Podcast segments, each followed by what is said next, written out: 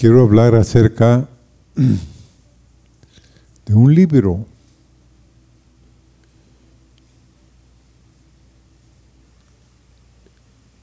Yo oí hablar de este libro, o no del libro, sino de las experiencias que habían tenido unos niños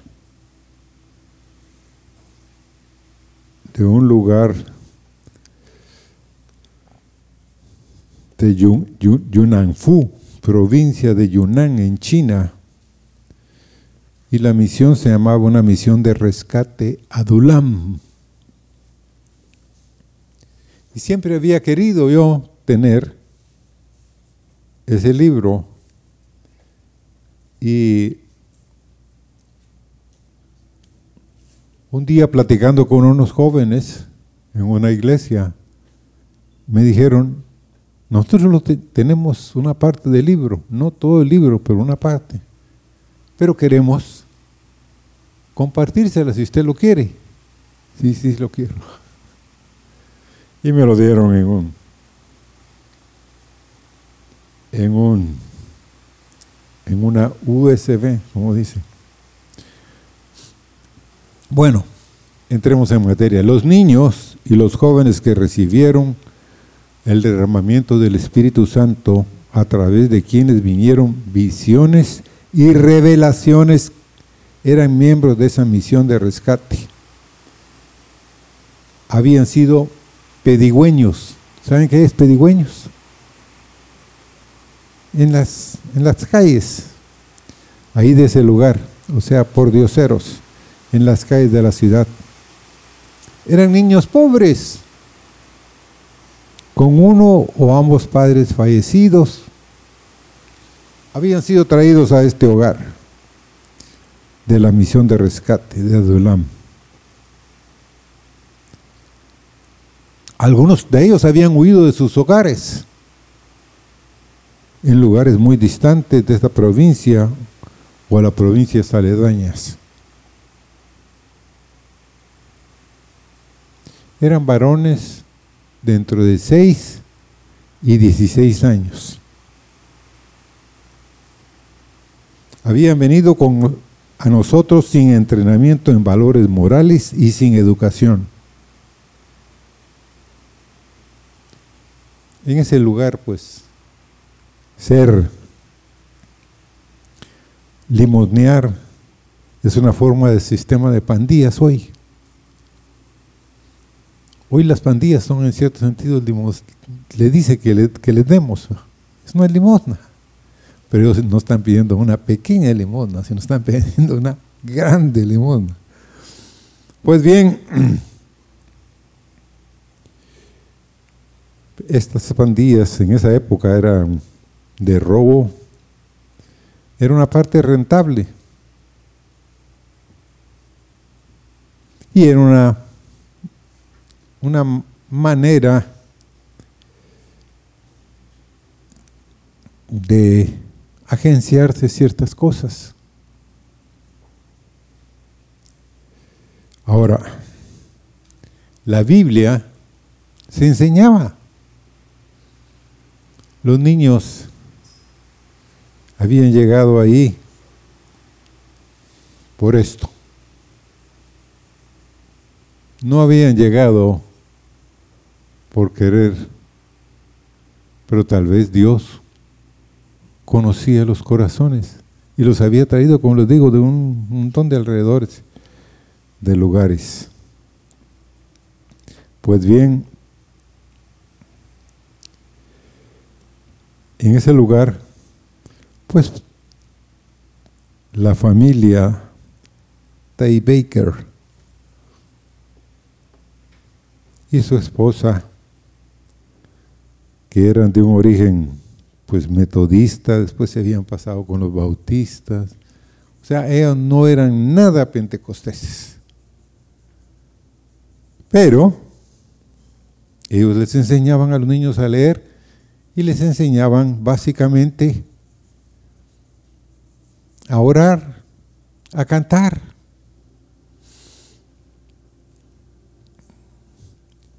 Y un día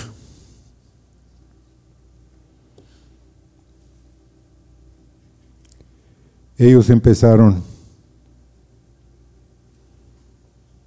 todos eran tratados imparcialmente. O sea, no importaba cómo se trataba a los niños de 6 años, como cómo se trataba a los que tenían 16, 17 años. Todos eran tratados igual.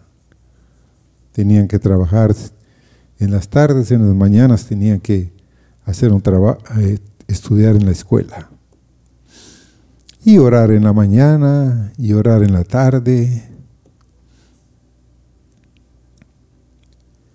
Ahora,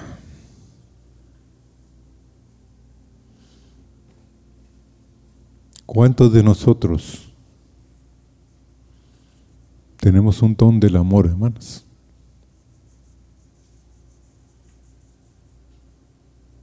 ¿Cuántos de nosotros no miramos a la gente por esto? ¿Cuántos de nosotros verdaderamente miramos a la gente como mira, mira el Señor nuestras vidas?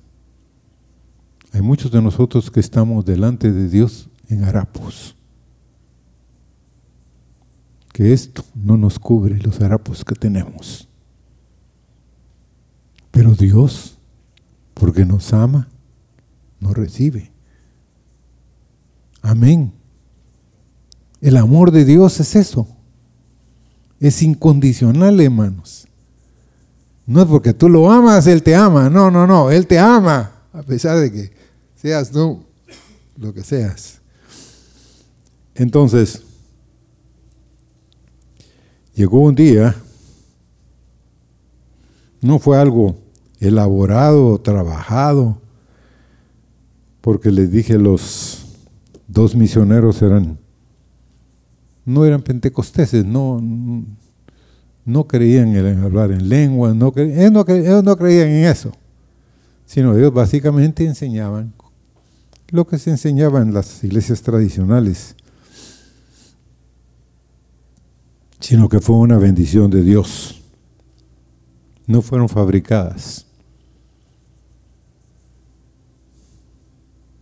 No fueron el resultado de mentes naturales. Eran niños sin educación. ¿Oyeron eso, hermanos? Sin ninguna educación. Porque ¿de dónde habían venido?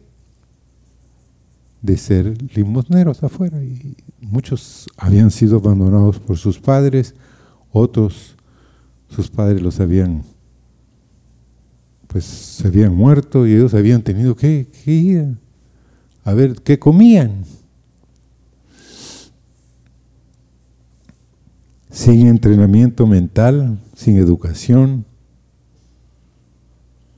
nunca habían tenido experiencias o revelaciones o visiones en sus mentes o en sus subconscientes.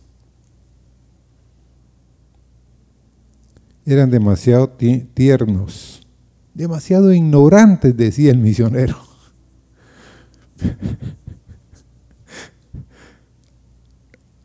Pero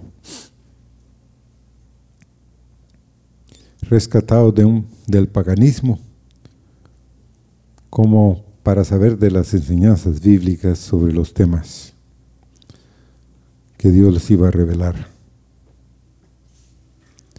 No eran experiencias como muchos estudiosos creen que la psicología o sugestiones mentales por otras personas, nosotros mismos podemos experimentar visiones. No, hermanos eran cosas totalmente de los cielos. El total de niños llegó a ser 40 niños y empezaron como 25. Entonces, eran nuevas las experiencias para todos. Eran llenos del Espíritu Santo todos al mismo tiempo. Si estaban unos en una habitación, eran llenos en esa habitación y si los otros estaban en otra habitación, eran llenos en esa otra habitación. Y empezaban ellos a relatar cómo eran llevados a los cielos.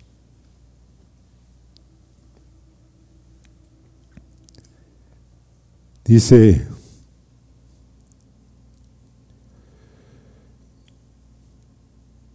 no eran experiencias emocionales o mentales, no era un fanatismo religioso, porque no tenían ningún tipo de enseñanza en lo natural ni en lo espiritual, porque los acababa, acababan hace poco de fundar el, el orfanato los la familia Baker. Vino a niños ordinarios.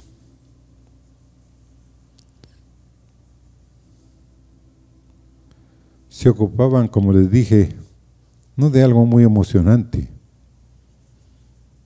sino de trabajar en las tardes, aprender algo de leer, y de ciertas cosas. Pero,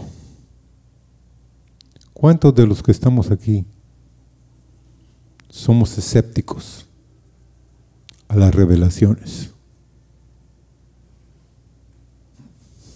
¿Habrá uno aquí? ¿O que se le descorra el, el cielo? ¿Qué pasaría contigo? ¿Sabes qué pasaría contigo? vendrías corriendo a decírselo a todo el mundo. así somos. No lo guardarías. Pero miren lo que hicieron ellos. Nos acercamos al tema de las revelaciones y de las visiones con muchas preguntas.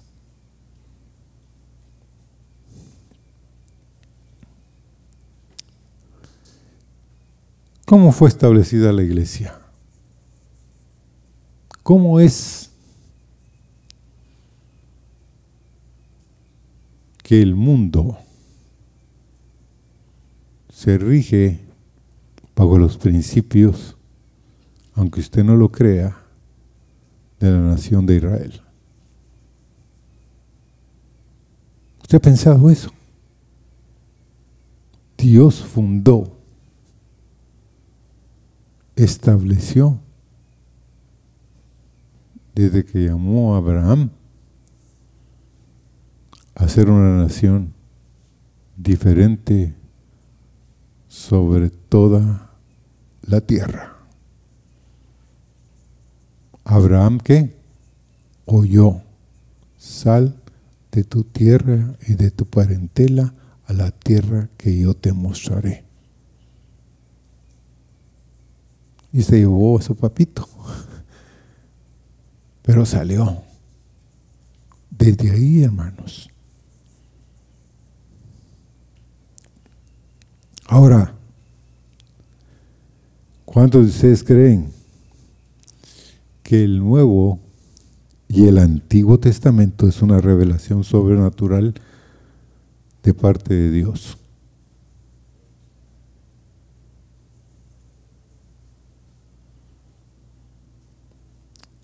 Aunque usted no lo crea, a mí me confrontan ciertas cosas y a muchos de ustedes también. Hay muchos de ustedes que no creen, hermanos. Como se acuerdan de la profecía que hubo esta mañana con respecto a que creyéramos o no. Que el problema es que no creemos. Entonces Dios no nos puede revelar si somos incrédulos. El hermano Tomás, ¿cómo empezó la reunión? ¿Mm? Que los cobardes, y los incrédulos no heredarán. Entonces es serio no creer en Dios. No es solo que no quiero. Bueno, está bueno. Goodbye, pues. Pero hermanos, Dios revela su voluntad a los hombres a través de sueños, en visiones, en una clase de revelaciones sobrenaturales. los ángeles traían mensajes a hombres y a mujeres como embajadores de Dios.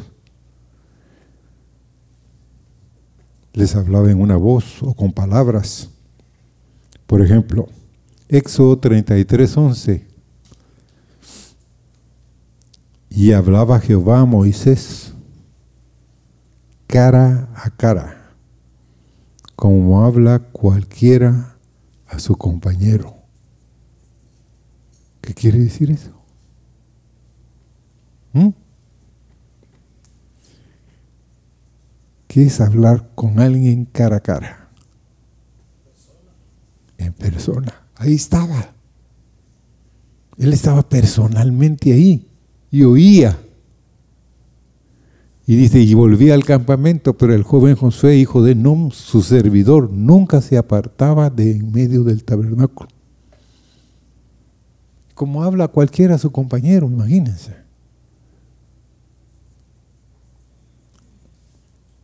Por eso es que los judíos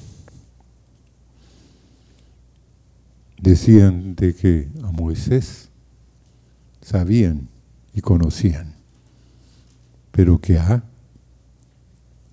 Jesús no. Imagínense.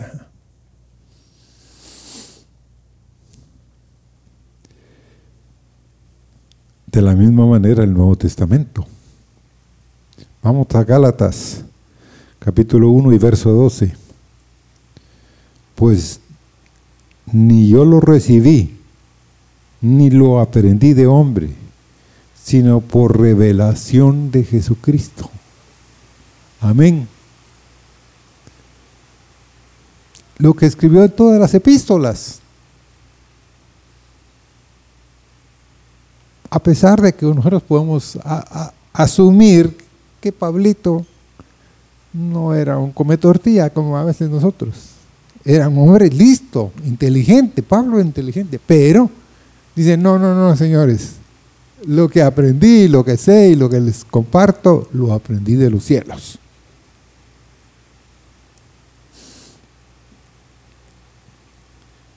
Ahora, así empezó la iglesia, con manifestaciones sobrenaturales. Por ejemplo, Mateo 2.12. Cuando Herodes quería destruir al niño Jesús, los hombres sabios fueron advertidos por Dios en un sueño en Mateo capítulo 2 y verso 12. Tú ya hablaba Dios por sueños. Hermanos, yo anhelo eso. La soñadora es ella. Meli es soñadora, hermanos. Meli Dios le habla en sueños. Y a veces son sueños de, un capítulo, al día siguiente el otro capítulo. Pero así es Dios. Ahora, un ángel se le apareció a José al día siguiente, ¿se acuerdan? En sueños se le apareció un ángel y le dijo que tomara el niño de su madre. Y eso es una, es una revelación, no es, no es que lo llamaron por el teléfono y que le dijeron, bueno, recoge al niño y todas tus cositas y te vas para Egipto. No, hermanos. Un ángel dice que en sueño le habló. Ahora, un macedonio se le apareció a Pablo en Efesios, eh, perdón, en visión en Hechos capítulo 16, del 8 al 10, tal vez lo pones por favor, Luis. Hechos 16, del 8 al 10. Y pasando junto a Misia, descendieron a Troas. El otro. Y se le mostró a Pablo una visión de noche. Un varón macedonio estaba en pie rogándole y diciendo, pasa a Macedonia y ayúdanos el, 11, el 10, y cuando vio la visión enseguida procuramos partir para Macedonia, dando por cierto que Dios nos llamaba para que les anunciásemos el Evangelio. El 11. Zarpando pues de Troas, venimos con mucho rumbo directo a Samotracia y al día siguiente a Neapolis. Bueno, entonces ahí Dios le está hablando a Pablo en una visión. También Pablo, cuando oraba en el templo en Jerusalén, vio una visión, vio a Jesús que le habló y que le dio indicaciones para una obra y el trabajo. Dice que Pablo cayó en éxtasis. ¿Qué quiere decir un éxtasis? Estaba recibiendo algo que él era tal vez más grande de lo que él podía absorber, pero Dios se lo estaba dando. ¿Se acuerdan de Cornelio también? Dice que un ángel se paró ahí donde Cornelio estaba y le dijo, manda y trae a Pedrito. ¿Se acuerdan o no, se acuerdan? Y a Pedrito Dios le tuvo que hablar porque le tuvo que bajar el lienzo, ¿se acuerdan? Una vez, otra vez. Y él no le creía a Dios todavía, tres veces. Y le dijo, lo que yo he santificado, no lo llames tú qué? Común. Entonces dice que tocan a la puerta y dice, preguntan por ti. Y él baja. Y él sabe que era Dios que le estaba hablando. Y va y solo entra y tal vez empieza a hablar con, con Cornelio y su familia. ¿Y qué pasó? El Espíritu Santo cayó sobre ellos. Y por eso fue una de las veces que Pedro tuvo que ir a Jerusalén y lo regañaron los, los jerarcas porque habían mentido a casa de gentiles. Pero les explicó de que a ellos también Dios los había llamado y los había llenado con su espíritu. Muy bien. Y el último que voy a tratar aquí, después otro. Vamos a Apocalipsis, capítulo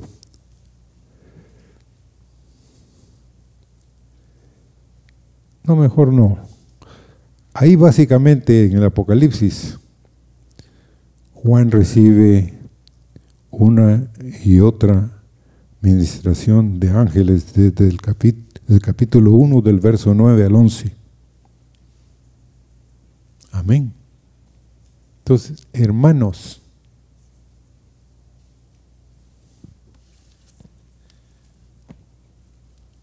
este libro, el libro negro, hoy es verde, pero este libro es la Biblia. Pero este libro no nació en el corazón de los hombres, nació en el corazón de Dios. Amén. Los ángeles tuvieron una gran parte también en el trabajo en la primera iglesia. En Hechos capítulo 8, 26, miren lo que un ángel le dice a Felipe. Un ángel del Señor habló a Felipe diciendo, levántate y vese al sur por el camino que, que desciende de Jerusalén a Gaza, el cual es desierto. ¿Cómo sabía Felipe que el que le estaba hablando era un ángel? A ver. ¿Mm? ¿Ah? ¿Cómo? Por el Espíritu oyó su voz y, se le manifestó ahí el... Bueno,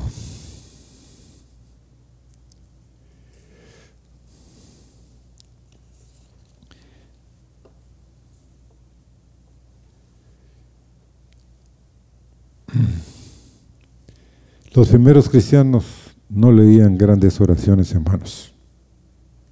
Tampoco recitaban grandes oraciones.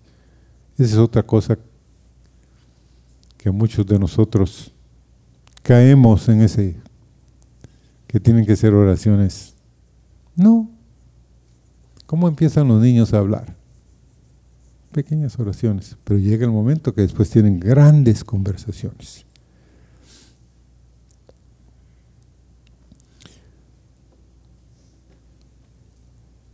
Cuando Dios respondía o responde, los discípulos sabían que Dios los había escuchado. Vamos a Hechos capítulo 4 y verso 31.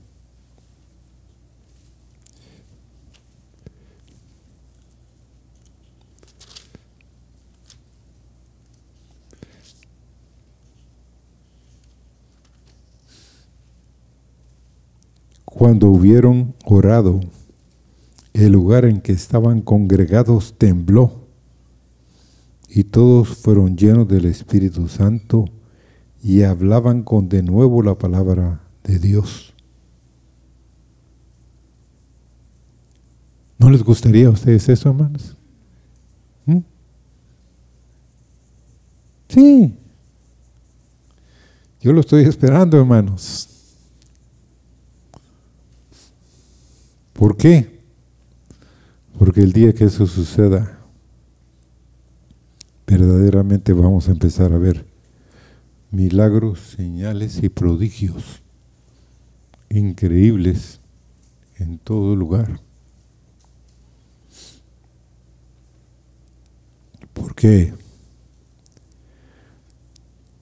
Jesús les dijo que Él se iba a ir, pero sería mejor para su pueblo porque Dios hablaría con ellos a través de su espíritu. Él les dijo, os conviene que me vaya, que yo me vaya, porque si no me fuera, el consolador no vendría a vosotros, mas si me fuere, os lo enviaré. De cierto, cierto os digo, dijo,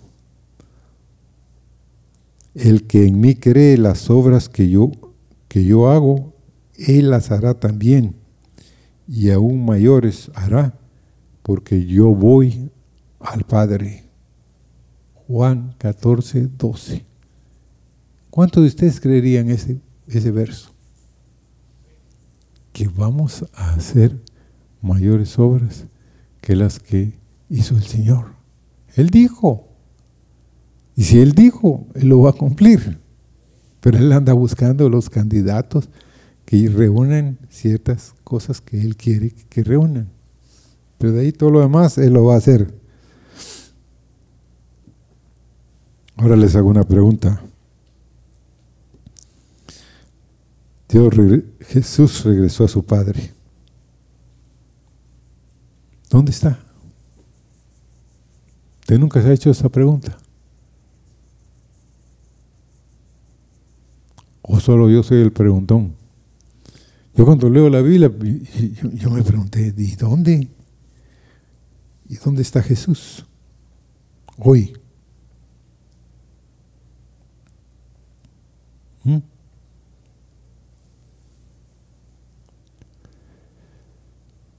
¿Dónde está? ¿Dónde está el Espíritu Santo que vendría a tomar su lugar para llevar a cabo el trabajo que aún falta?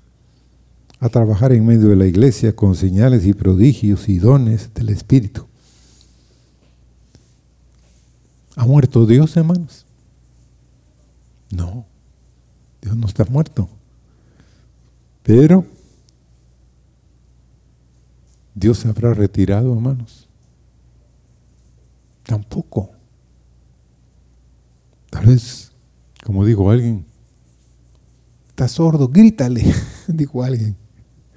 Pero no es así.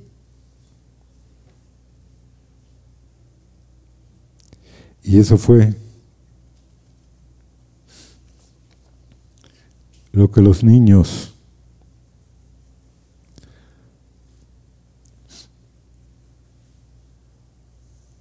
del orfanato de Adulam empezaron a ver.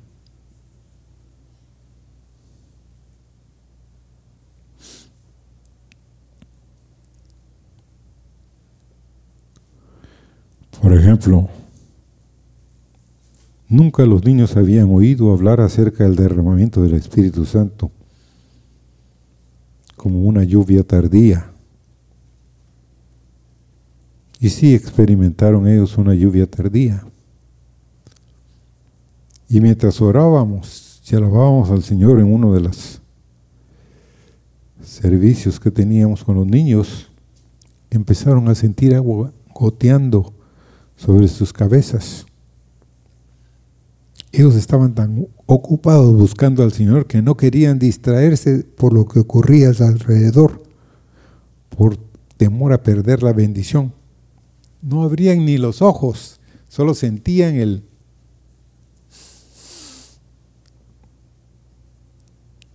las gotas de lluvia, porque sabían que había un techo arriba, pero entonces ¿de dónde estaban viniendo esas gotas de agua con los cuales sus corazones eran refrescados? Pero después de las gotas empezaron a aumentar en intensidad hasta que se convirtieron en unas grandes regaderas. Era, todo era tan glorioso que la pregunta de cómo esto estaba sucediendo pronto fue olvidado. Las gotas se convirtieron en lluvia, la lluvia en grandes cataratas y estas cataratas en un diluvio que llenaban el cuarto y que se elevaban en profundidades más y más hasta que los ellos se sintieron totalmente sumergidos en esta maravillosa eh, dador de vida, diluvio del cielo.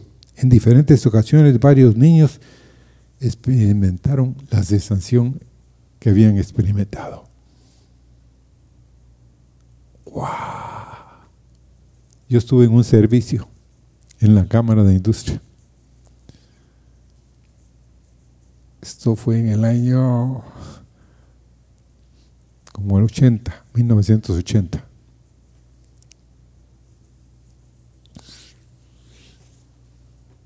Y al final del servicio, pues, teníamos que ayudar al hermanito, porque había que quitar de ese lugar, en, allá en Guatemala, todas las cosas porque se tenían que llevar de regreso para Hebrón. Entonces, ese día me tocó esperar, pero de pronto yo volteé a ver y solo era él y yo.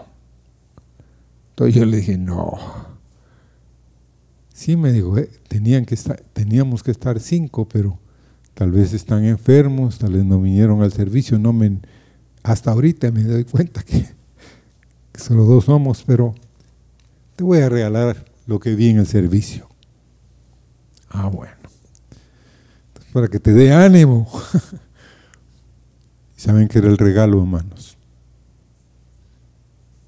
Que había una grande lluvia que estaba cayendo sobre la congregación. Pero una grande lluvia. Pero la mayoría habían llevado paraguas.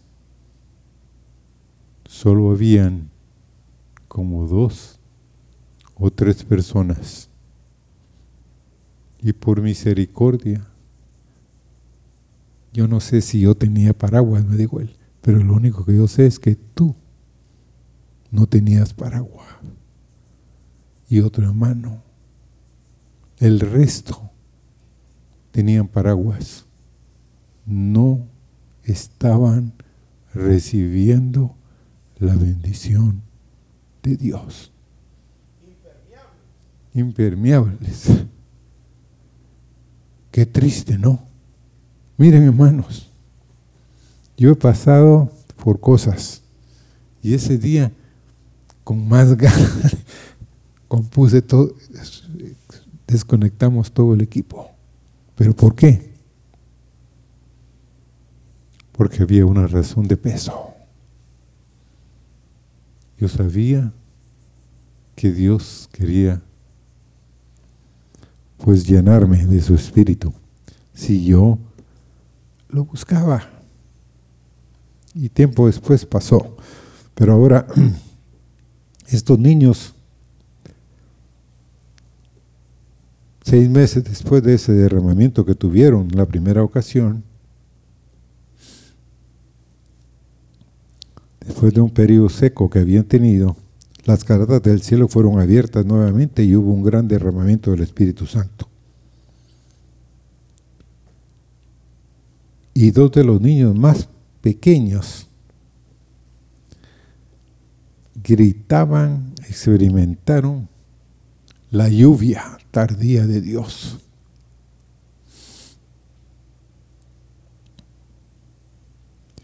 Entonces, ellos llegaron a entender cosas tales como estas. El Señor está nuevamente echando fuera demonios, por ejemplo. Curando a los enfermos, levantando a los muertos, demostrando ser el Todopoderoso en medio de los que creen en Él la esperanza del Rey que viene se ha vivificado. El Señor está nuevamente bautizando en el Espíritu Santo como en el principio de la primera lluvia. De manera que ahora se habla otras lenguas y se profetiza como es dado por el Espíritu Santo. En Hechos 2.4 fueron todos llenos del Espíritu Santo y comenzaron a hablar en otras lenguas según el Espíritu les daba que hablasen. La cosecha está cerca. Amén. La lluvia temprana está lista y la lluvia tardía también para madurar las semillas totalmente. Ahora, quiero relatarles como tres o cuatro cosas que estos niños empezaron a hacer.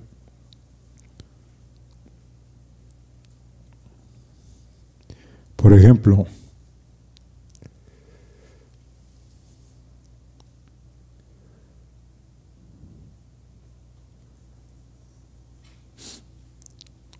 vuestros hijos y vuestras hijas profetizarán, vuestros viejos verán visiones y vuestros jóvenes verán visiones, perdón.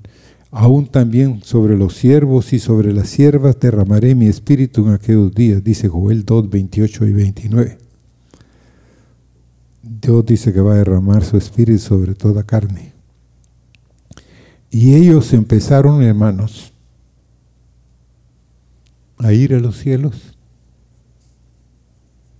y venir y decirle al misionero cómo era. El misionero sabía porque cada una de los niños que había ido tenían la misma versión, la Reina Valera. no, tenían la misma versión, no tenían una versión diferente de lo que había, habían visto. Cómo eran los cielos, cómo lo recibían, cómo eran los cantos, cómo eran todo el... Por ejemplo, ellos relatan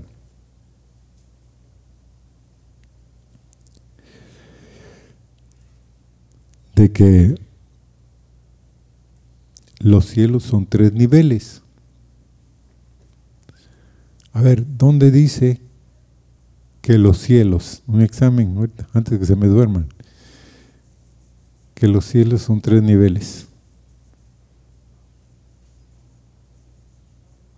Ahí estaba un hombre y ya dijo, allá atrás.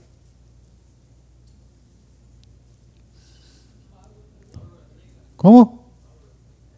Pablo dice de que él estuvo en el tercer cielo y vio cosas inefables que no les es dado decirlo. Entonces los niños empezaron a ver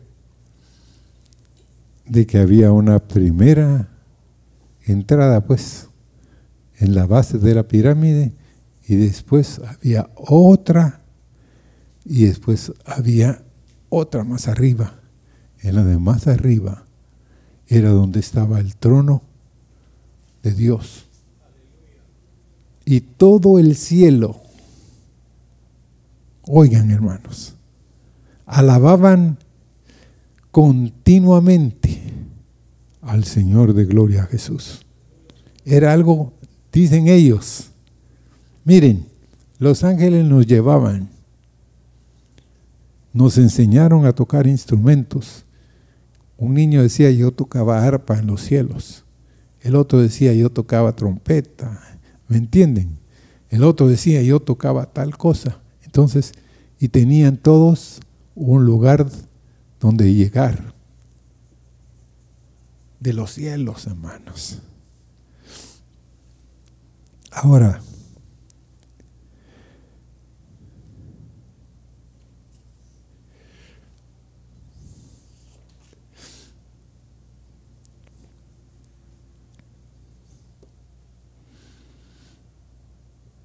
Dice que el Espíritu, mucha gente alrededor de, del orfanato este vieron lenguas de fuego reposando en la cabeza de cada uno de los que estaban en el cuarto de oración.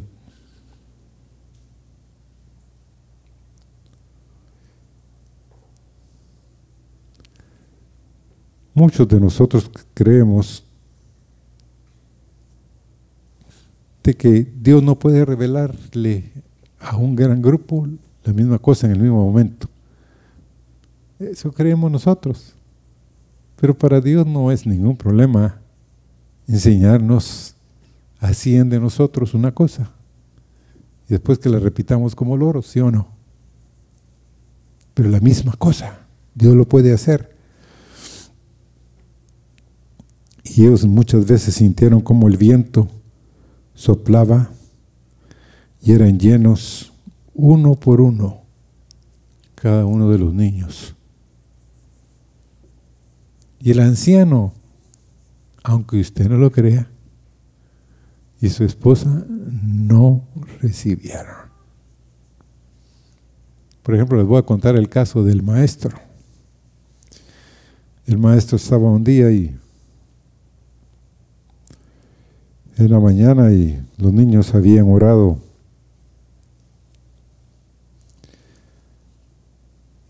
de la mañana y no habían llegado a las clases. Entonces él estaba ahí esperándolos. Y él dijo, bueno, ya los esperé una hora, ya no van a venir mejor me voy a mi casa, voy a descansar. Se paró y, pero pasó cerca del cuarto donde estaban orando ellos. Y al oír la oración, se sentó en el último de las sillas. En eso estaba cuando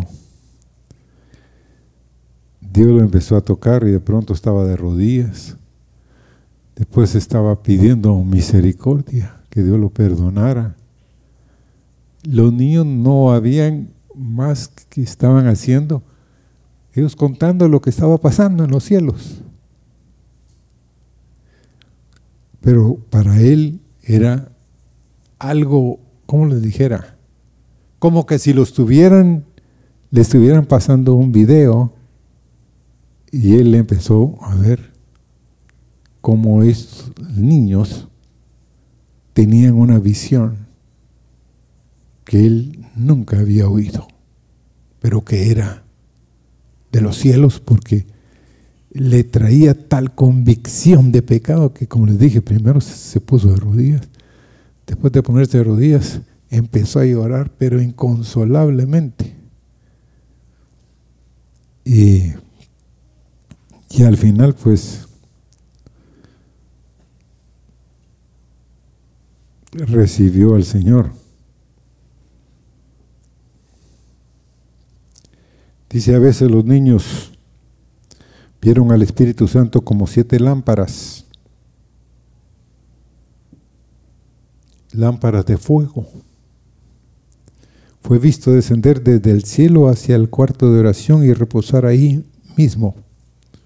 Tuvieron visiones del trono de Cristo en el cielo y los niños vieron las siete lámparas encendidas delante del trono, que son los siete espíritus de Dios. Dice Apocalipsis 4:5, y del trono salían relámpagos y truenos y voces, delante del trono ardían siete lámparas de fuego, las cuales son los siete espíritus de Dios. Y le relataban que a veces eran de colores y que la luz que reflejaban las, las, las lámparas era una luz más allá que la que ellos habían estado viendo en la tierra.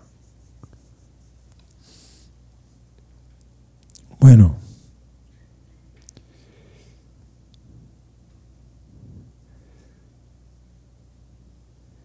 entonces un día les hizo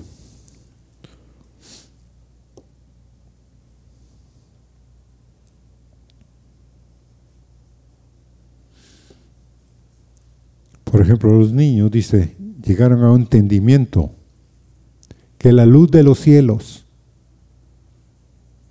y la que alumbraba los cielos era más brillante que la luz del sol. Hechos 26, 13.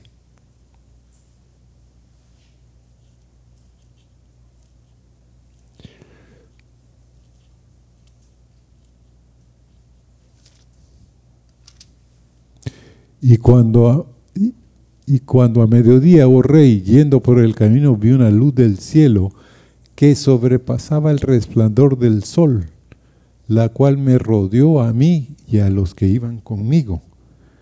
Entonces, los niños les decían a los hermanos Becker que la luz que el apóstol había visto en el camino de Damasco era la luz del cielo.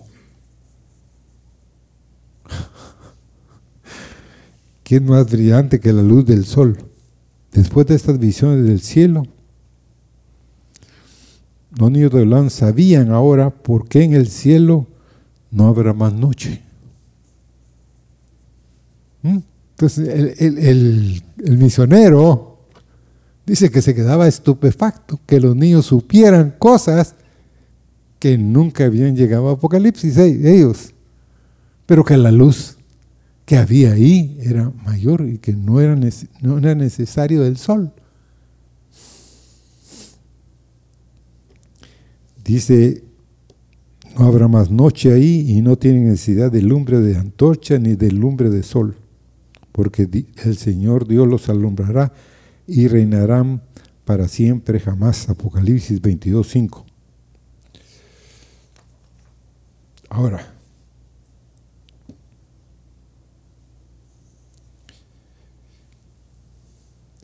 otro poco.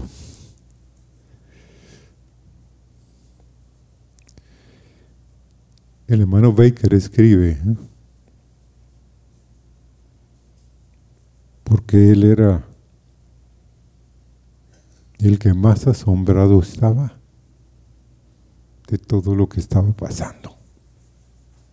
Entonces él escribe, exactamente esto cumple con las profecías que la Biblia predice, serán el resultado después del derramamiento del Espíritu.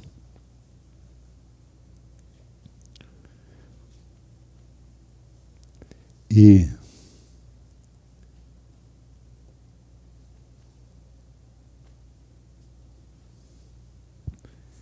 en una de las veces que los niños salieron.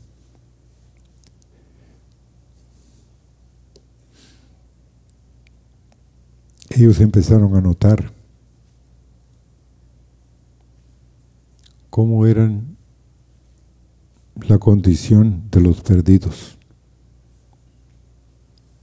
cómo era la experiencia de la salvación y cómo se, era la transformación de las mismas vidas de ellos y el testimonio en la familia de Adolam. Por ejemplo, el ambiente de ese hogar cambió completamente. Era un gozo indescriptible, hermanos, lleno de gloria. Se dedicaban a las tareas del jardín y muchos de los niños que pasaban se burlaban diciendo, alabado sea el Señor. Pero los niños no les daban mucha importancia. Pero los niños fueron llevados a experiencias tales como esta.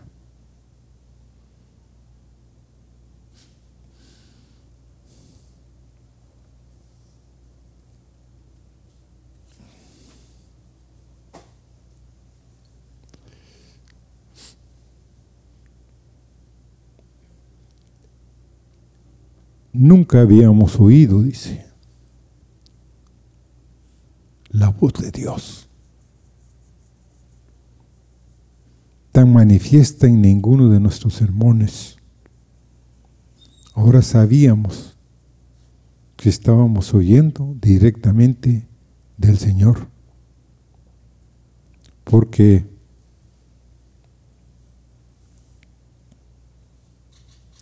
muchos milagros estaban sucediendo. Uno de ellos era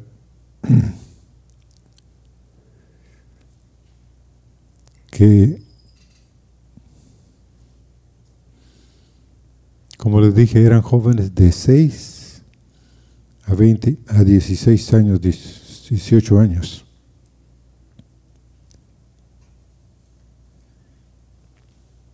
Y ellos se contaban se abrazaban y después decían, ahorita que vamos a ir al pueblo, ¿quién va a predicar? Y decía uno de ellos, el Señor me dijo que yo voy a predicar. Vaya, ¿Quién va a cantar? Y tal vez el niño más chiquito. Yo, el Señor dijo. El niño más pequeño cantaba. Iban y en el mercado se ponían a cantar ellos.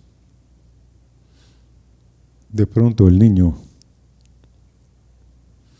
que iba a predicar, hermanos, empezaba diciendo que el Señor estaba en ese lugar y de pronto el muchacho era como un profeta y empezaba a traer palabras y palabras. Y llegó un momento en la predicación que dijo, aquí hay 56 personas que si no se arrepienten van a ir al infierno. entonces uno de los niños curiosos ah, empezó a contar a la gente que había. ¿Y habían cuántos? 56. Entonces, el niño este llegó y le digo, aquí están. ¿Quiénes están? Los que dijiste, porque ya se había sentado. Diles que pasen, que vamos a orar. El niño, la pulga, que vamos a orar para que reciban porque si no reciben, el niño de cuatro años van a ir al infierno. Empezó a llorar. Inexorablemente van a ir al infierno, porque no creen que Dios les ha hablado, porque Dios ha hablado.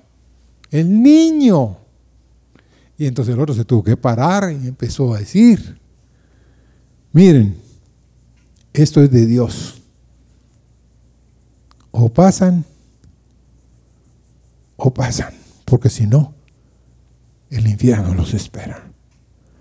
Y el, y el muchacho dijo eso y en ese momento empezó a haber una manifestación demoníaca sobre los esos hombres Y El único que estaba mal parado de todos los muchachos era el maestro, ¿se acuerdan? Que había recibido un toque del Señor, pero él no había entregado totalmente su corazón a Dios. Entonces vino sobre él parte de los espíritus demoníacos que estaban ahí. Y el hombre estaba, fue uno de los demonios, los niños miraban, estaba encima de él, el otro estaba entrando en él. Total es que el pobre hombre estaba. Entonces dos de los niños mayores se paran y dicen, te ordeno en el nombre de Jesús que ahorita salgas de ahí. ¿Pero con qué? Con la autoridad de los cielos. Y entonces el hombre se incorporó. Y entonces le dijeron los niños, pero ¿por qué estabas gritando? Y dijo él, iba en una pendiente sin frenos a un lugar oscuro, pero en el fondo había una luz, pero iba derecho y era algo espantoso. Por eso es que gritaba, dijo. Y quiero agradecerles, no, no, no, no, no. Dijeron los niños, no es a nosotros es a Dios. Y estos niños, con esto termino,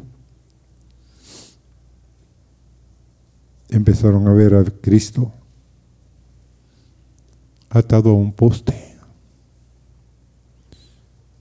y se les acercaban y lo azotaban. Los niños miraron la crucifixión desde el principio hasta el fin y vieron cuánta sangre Jesús estaba derramando en la cruz. También ellos vieron cuando Cristo fue quitado de la cruz y fue llevado a una tumba, puesto en la tumba y siendo cerrada la tumba eso no se los habían contado a ellos. Ellos no sabían nada de eso. Pero ellos estaban viéndolo todos. Y todos lo estaban viendo igualito. Unos niños estaban en una habitación, otros niños estaban en otra habitación, estaban viendo lo mismo.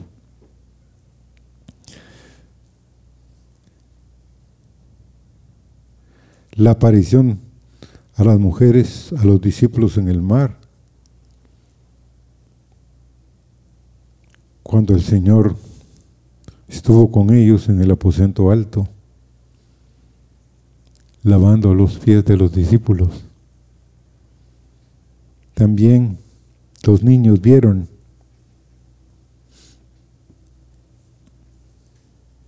la ascensión de Cristo y el descenso de los dos ángeles.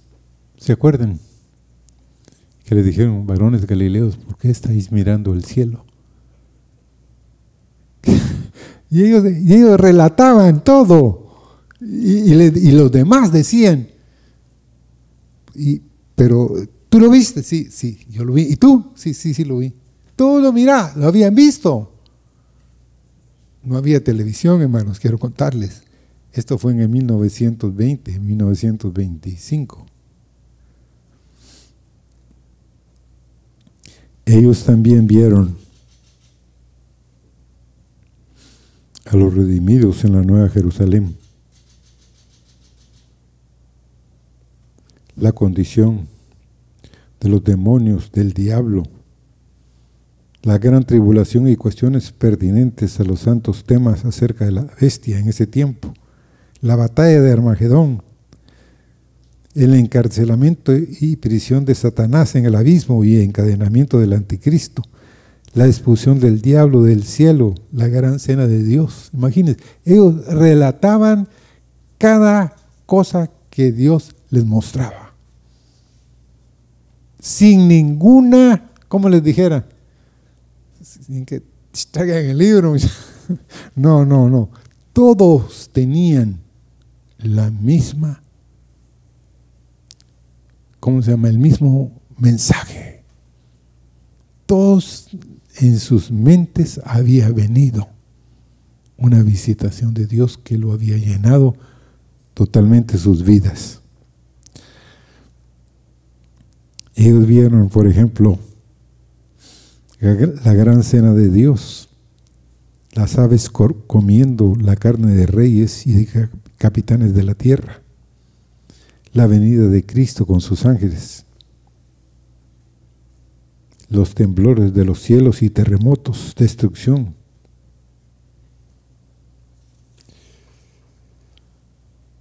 Bueno,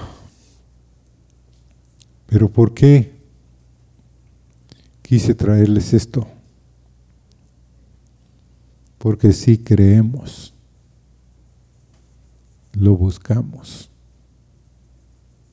nosotros podemos ser candidatos para lo que Dios quiere hacer. Por ejemplo, ellos empezaron a ver sanidades de sanidades. Empezaron a ver cómo Dios les hablaba que tenían que ir a tal lugar y que ahí iban a encontrar a alguien que estaba en tal lugar, en tal condición, y que si ellos oraban, el niño se iba a levantar. Y ellos iban. Y como dice el hermano Baker, yo lo único que era era su mensajero. Ellos eran el mensaje. Y hermanos, después de tres semanas de estar ellos con la visitación y con el trato de Dios sobre sus vidas, todos querían predicar y todos querían que en lugar de dedicarse a aprender más letras, querían saber más de las cosas de los cielos, de las cosas que hay y que serán fundamentadas en la tierra.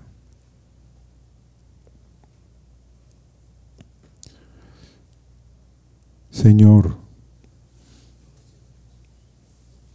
danos tu hambre Danos tu sed, que seamos un pueblo, Señor, que nuestros niños, que nuestros jóvenes, Señor, te busquen a ti como preferente asunto de sus vidas, Señor. Que ellos sepan, como dice un libro también que estoy leyendo, Señor, la vida de este de esta tierra depende de lo que tú hagas y lo que el mundo haga sobre Israel, Señor. Porque tú tienes planes, Señor, que revelaste, Señor, para ese pueblo. Señor, no hay cosa que nosotros hayamos puesto, sino tú has puesto los fundamentos, los cimientos y la nueva Jerusalén, Señor, descenderá del cielo. La nueva Jerusalén, Señor, será llena de toda Señor, gloria. Señor, miraremos, contemplaremos, Señor, las bellezas, las maravillas, Señor, que estos niños contemplaron, Señor, en cuanto a los jardines, en cuanto a, Señor, los lugares, a los lagos, a las cosas, Señor, a la calle de de oro, Señor. Ellos contemplaron los árboles, Señor, que dan su fruto, Señor, continuamente. Ellos contemplaron, Señor, todas las maravillas, Señor, que tú tienes para aquellos que quieren, Señor, entrar por tus puertas con acciones de gracias.